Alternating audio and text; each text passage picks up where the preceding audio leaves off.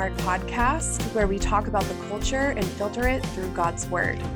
I am Jesse Goss, your host, and I have to say, how awesome is God? These times may stink, a lot of things are happening, but God is still sovereign, and that should give us peace. I know it's given me peace.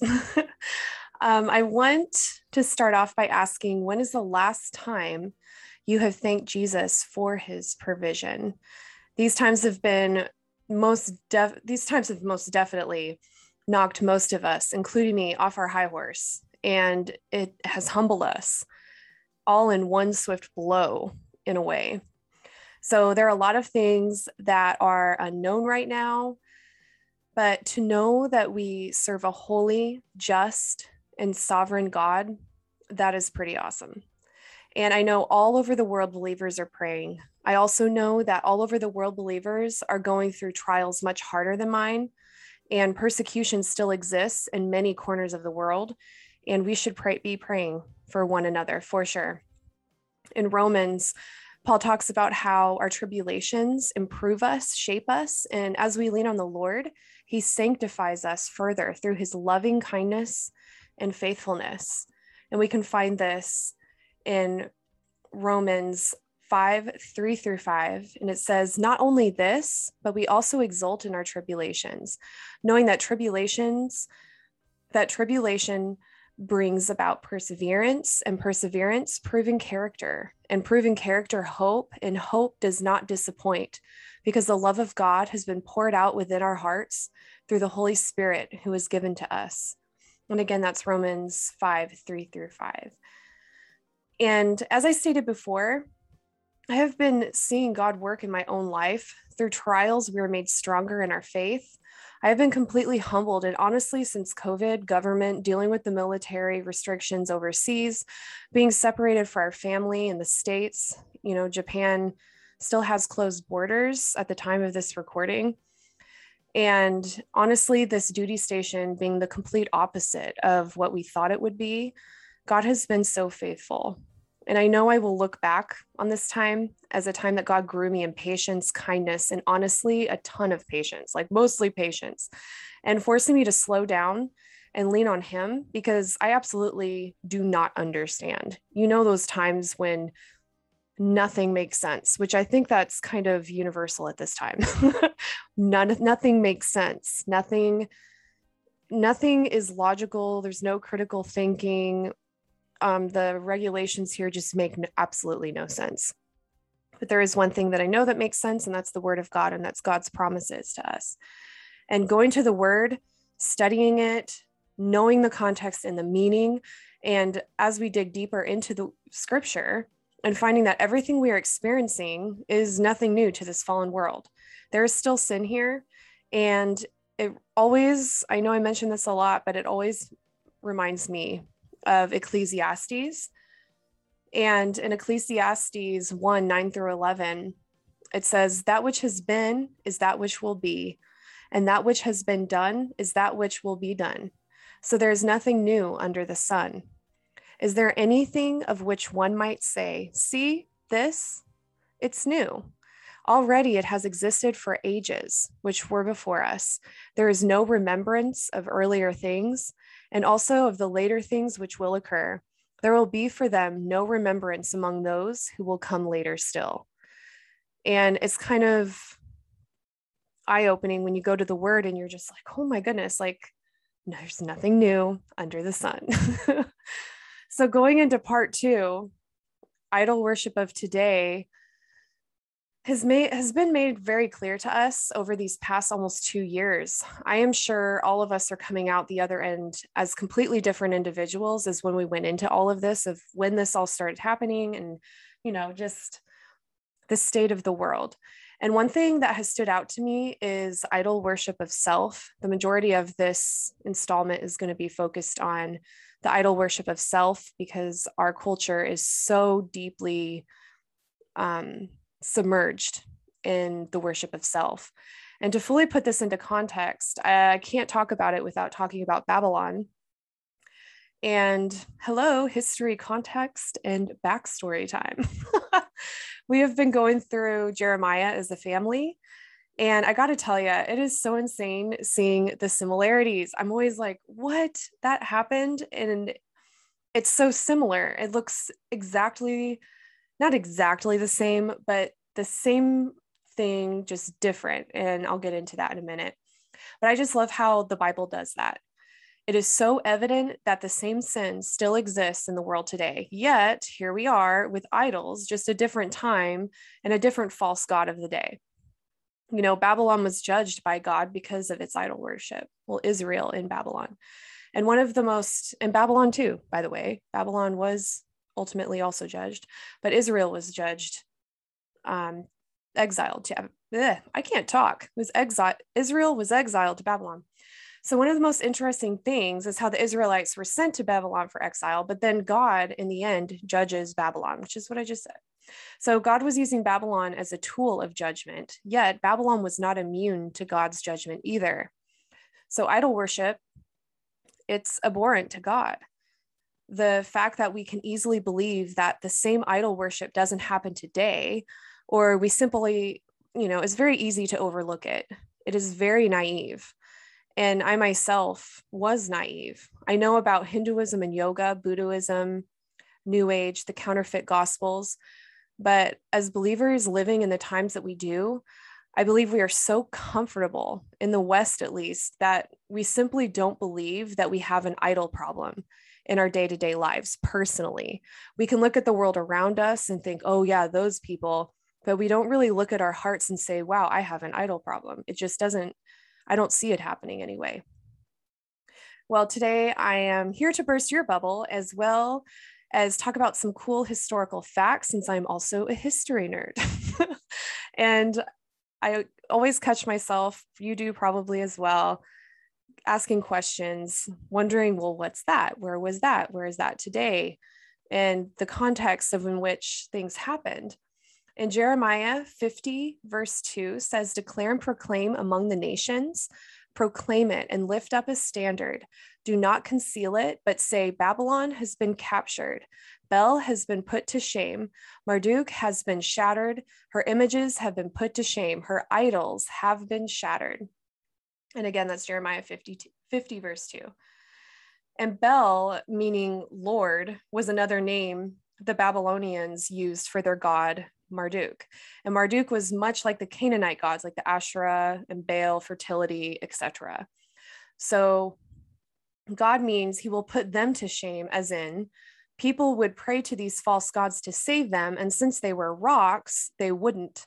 And Babylon would be severely punished. And I want to encourage you to read Jeremiah and see how many times the Israelites were warned before their exile until it happened, and many died. And, you know, God is so merciful for warning them as many times as he did through, like in the book of Jeremiah. It just blew my mind how many chances they had to repent and turn from their sin and to get rid of their idol worship. And like we talked about in episode one, they had the Asherah poles up and they were worshiping all of these false gods and having orgies and their sexual immorality like israelite women were selling themselves for sex to try and you know it's just like this whole religious orgy child sacrifice mess. And it's absolutely abhorrent. So god in his mercy warned them i'm going to judge you and it's not going to be good and it wasn't good and everything god said was so because god does not lie and it came to pass. And I just think about our world today and how we know that the answer is Christ, but the culture, you know, they hate God, yet they don't believe in him. And it's just kind of one of those things. And it's worse. But, anyways, I digress. So, Babylon, oh, wait, so God was talking about the exile that was going to happen and how Babylon was going to take over, and also about Babylon and how they also did not escape judgment. Although Nebuchadnezzar II was the king who got allowed to defeat Jerusalem and Judah. So Babylon's hanging gardens were one of the seven wonders of the ancient world. It was a pinnacle of class, the elite and wealth around 597 BC during the exile. So, one of the most interesting things to me, although it would be super cool to see it in person, was God's promise to, to Babylon. Um, it'd be cool to see the Hanging Gardens, I mean, not to see the destruction of Israelites. I just need to make sure I clarify that. Um, but I'd love to see the Hanging Gardens of Babylon. Like, there's no they have paintings and depictions that artists have tried and it's just one of the seven wonders of the ancient world and it's kind of cool because we're going through that in my daughter's schooling um, you know the seven wonders and uh, it's just really cool. But jeremiah 51 29 says so the land quakes and writhes for the purposes of the lord against babylon stand to make the land of babylon a desolation without inhabitants. And in jeremiah 51 43 to 45 it says, Her cities have become an object of horror, a parched land and a desert, a land in which no man lives and through which no sin of man passes. I will punish Bel in Babylon, and I will make what he has swallowed come out of his mouth, and the nations will no longer stream to him. Even the wall of Babylon has fallen down. Come forth from her midst, my people, and each of you save yourselves from the fierce anger of the Lord. And another thing that's really interesting about this is God is saying that he will punish Bel in Babylon and will make what he has swallowed come out of his mouth.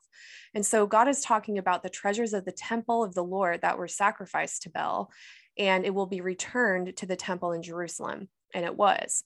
And God is also telling his people to go back to the land because judgment is coming on Babylon. So while the Israelites, you know, Israel and Judah are in this exile, God tells them to go back to their land because he's about to put judgment on Babylon. So he used Babylon to judge Israel. And now he's telling them to leave, like whoever was survived, because so many people died. But God also promised that not all of them would die, that they would one day return. Um, I think I do believe that's in Ezekiel. Don't don't quote me on it, but so he's well now he's warning Israel to return. And as I was studying Jeremiah, I was wondering what Babylon was today and where it was and what it looked like in the present day. And I know God's promises are true. And one quick Google search proved it to be true. Secular sources show photos of present day Babylon, and it is, in fact, a desolation without inhabitants. And Saddam Hussein tried to build a mock Babylon palace and it looked super tacky. But come to find out, it also was abandoned because of the Iraqi war. And what I thought was really funny is, you know, of course, these sources blame the US for destroying, they destroyed Babylon. And I mean, US forces were there, but it's like, what about Saddam Hussein building his mock temples and stuff on top of the very foundations of Babylon? I was like, that's kind of destroying it too, you know, but, you know, everybody makes America out to be like horrible. We're not perfect at all, but it just, it's interesting. So who, Saddam Hussein actually believed he was Nebuchadnezzar the second reincarnate. And I found that surprising, but not and he had tacky paintings of himself and the ancient evil king, much like himself, uh, painted together in these mock buildings that you know he's trying to i don't know he was trying to make it like to revive it and he believed that he was him. So it actually had some people freaking out and believing the end had come because babylon was being rebuilt. Um, the bible replies Babylon and Revelation, Revelation, like that it's a world system controlled by the Antichrist and not like an actual rebuilding. But we're not talking eschatology today. But I just thought that was interesting that people were like freaking out because Saddam Hussein was building these tacky buildings on top of Babylon. Um, so this is just an observation.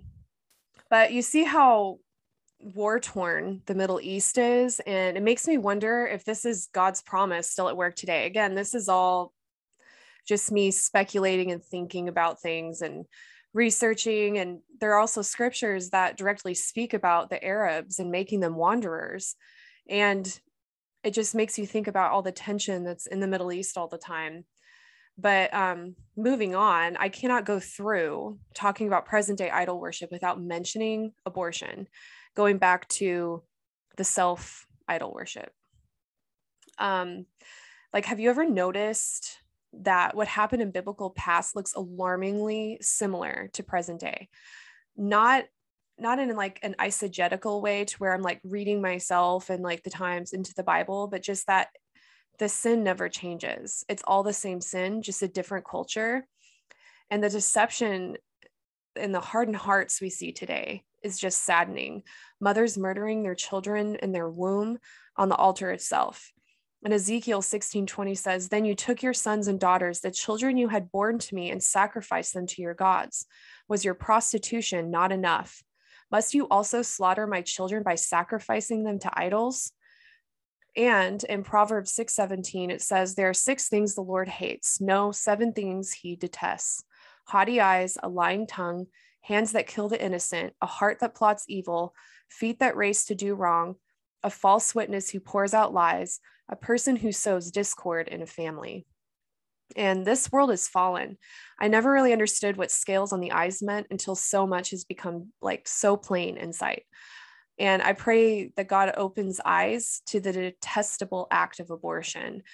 There is never a reason to murder an innocent child. And I I know that those who don't believe in God say they don't. Just it's just a clump of cells, but it's not. They're not and it's obvious why is it, you know, I know you've probably heard the argument, you know, molecules on a different planet like on Mars are considered life on Mars, but a child growing in the womb is just a clump of cells. It's just detestable and really weak arguments. But a lot of people are just super indoctrinated um, into thinking that they're doing something virtuous. It's a false vanity in a way um, that they think they're doing something righteous because they don't have God in their life to give them right thinking um, the only way that we know true wisdom and knowledge is through God and His Word. And I mean, it makes sense, but it's just sad. And it's so plain for us to see. It's just so right in your face, and everyone thinking that they have these new ideas and that they're so woke. But in reality, they're not because everything that's happened today happened before and it just reminds me of ecclesiastes it's the same sin nothing is new under the sun so the same sins are being committed today you know present day child sacrifice and this is actually my main point because our generation today is so incredibly full of themselves i know i was before i started seeking the lord and getting in the word and humbling myself but I mean, I'm not going to lie. Like, I was, I think we all, even today, like now, even if we're in the word, you know, I know there's sometimes I am absolutely full of myself. And Psalm 127 3 says, Behold, children are a gift of the Lord. The fruit of the womb is a reward. Children are a reward. Um, in my last podcast, when I talked about children and how much we need to care for them, children are a reward. They aren't something that happened to you. You know, it's not something that happens to you. They're a gift from God. And we need to be raising them and treating them as such, you know, caring about that. And many people who are proudly denying their savior are so far into deception, like the toxic feminism movement trying to make men women and women men. And it is wicked and evil and a deception and a work of Satan himself. I mean, it's just how cold must your heart be to kill an innocent child because of inconvenience, because of hardships? When is it ever okay to murder? And I know all of us as believers are usually on the same page, besides possibly the progressive church um, I don't even call it, I just don't like that it's even called a church because it's not Christianity at that point. I think there's some people who are in the progressive movement and they're just probably, and not in a political way, in a theological way. Um, whenever you throw out some of the Bible and you don't take the Bible seriously, I just think there's a lot of issues there. And I believe that we need to take the Bible seriously and believe what it says. And if you are throwing parts of the Bible you don't like out, um, it's not the Bible that has a problem, it's you. And we can't cherry pick the Bible. But continuing on, I blame much of the self help books and the self industry in general for promoting, you know, it's something as small as me time and self love. I know you've heard it. the Bible tells us to deny ourselves plainly. It is literally spelled out in the Bible, yet many of us, me included at times, are absolutely selfish in our actions because we believe we deserve to have time to ourselves, i.e., worship ourselves in some way. And I never thought a pedicure was meant to be a spiritual experience and help me be a better person. I hope you sense my sarcasm but I never knew, you know, it's just, I never thought of it as a spiritual experience, but that's the way that it is viewed today. The self love movement. I mean, we're told not to love ourselves, like we're told to love Christ. And similar to the same sins of Babylon, we find sexual immorality, individuals claiming to go on journeys to find themselves. And much like the child worship in Babylon, we have individuals promoting sex to children as well as abortion. And why are we as believers in the Western world so spoiled? Like, I honestly believe our nation, at least in America, is under judgment. God is the opposite of the present culture and usually is because he is perfect. Like, we're in a fallen world. I don't think there's ever a time that you know cultures are totally fully in line with god because we have a sinful nature and the world is imperfect but as believers we should not be seeking ourselves we should be seeking christ and in luke 9 23 it says and he said to all if anyone come after me let him deny himself and take up his cross daily and follow me and again that's luke 9 23 especially as believers we must stand out from this and set ourselves apart. Spending some time with God and having quiet time is not what I am talking about. Sometimes us moms do need a break. Like we need time with God. We need that time to unwind. Like I totally relate with that.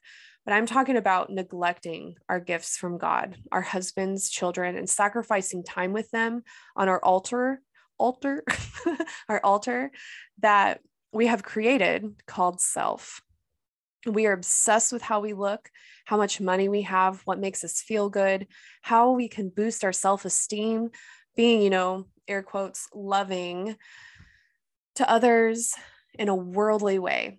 And in the meantime, what matters most is sacrificed, and including the spreading of the gospel, which should be at the top of our priority list, especially today. Like our lives are not uh, not about us at all. Why did Jesus say to deny ourselves daily. God knows how full of ourselves we can be. In Psalm 119, verses 37 to 38, it says, Turn away my eyes from looking at vanity and revive me in your ways. Establish your word to your servant, as which to produce as which produces reverence for you. And I just love that. We have committed so much sin, if not the action of committing the sins of the culture, but condoning them. We need to be loving like Christ, not the world. And to love someone so much that we care enough to share the gospel and save them from eternity separated from God and hell. We need to care about eternity rather than how we appear to others. We need Jesus. He is enough to sustain us, and He is enough, period. And abortion is the byproduct of a culture that has turned away from God, a culture that hates God, yet says there is no God, like I said before. a culture that loves themselves more than another human life, a culture that regards beagles being experimented on as a bigger deal than babies being torn to pieces in the womb. Both are bad, yet the culture mourns the dog and not the one made in the image of God and a culture of Christians caring way too much about what the world thinks of us to where churches are changing theology and major biblical doctrine to fit in with the woke cookies crowd in the name of John Cooper, in the in the words of John Cooper. So Romans 1 24 to 25 says, Therefore, God gave them over in the lusts of their hearts to impurity, so that their bodies would be dishonored among them. For they exchanged the truth of God for a lie and worshiped and served the creature rather than the Creator, who is blessed forever. Amen. We cannot expect the world to know how to love when they do not know the one who is, by definition, love. So, what can we do? Well, we pray, we speak up, and we be bold for the gospel of Christ No matter what anybody you know is going through, the answer is Jesus. It doesn't matter how they feel about sin that they're in, the gospel is what matters. We can be loving by sharing the gospel with them, loving by correcting them. Loving someone is not condoning a lifestyle that is sinful, an action that is sinful. That is not what we are called to do as believers at all. We are not called to condone, oh, it's just sinning a little. All sin is detestable to God. The gospel cover, you know, the blood of Jesus covers us. And I've just seen the, you know, you can be kind to somebody by sharing the gospel, I guess is what I'm trying to say. Like sometimes loving people is sitting down and listening to where they're at. But you need to stand firm. I need to stand firm on what God says. We can't compromise with the world. There's no compromise. It's either the culture or, you know, it's just we cannot compromise, especially in this world. Like I see so many, including myself at times. Like I just catch myself and I'm like, oh, just applying the culture in some way. I mean, sometimes it's just like letting things slide and you're just like, no, like I cannot blend in. We cannot blend in with the culture and be like, oh, yeah, that's okay when it's not. And or pretend that something's okay and we know in our heart that it's not. So we're not promised for things to get better, but there is peace through Christ. Why would we not want to share that?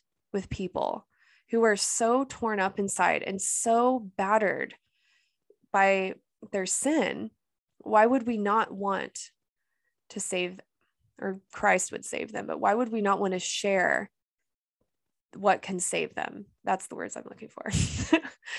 and I love how, I don't know if you have listened to Ray Comfort before, but Ray Comfort has such a big heart for sharing the gospel.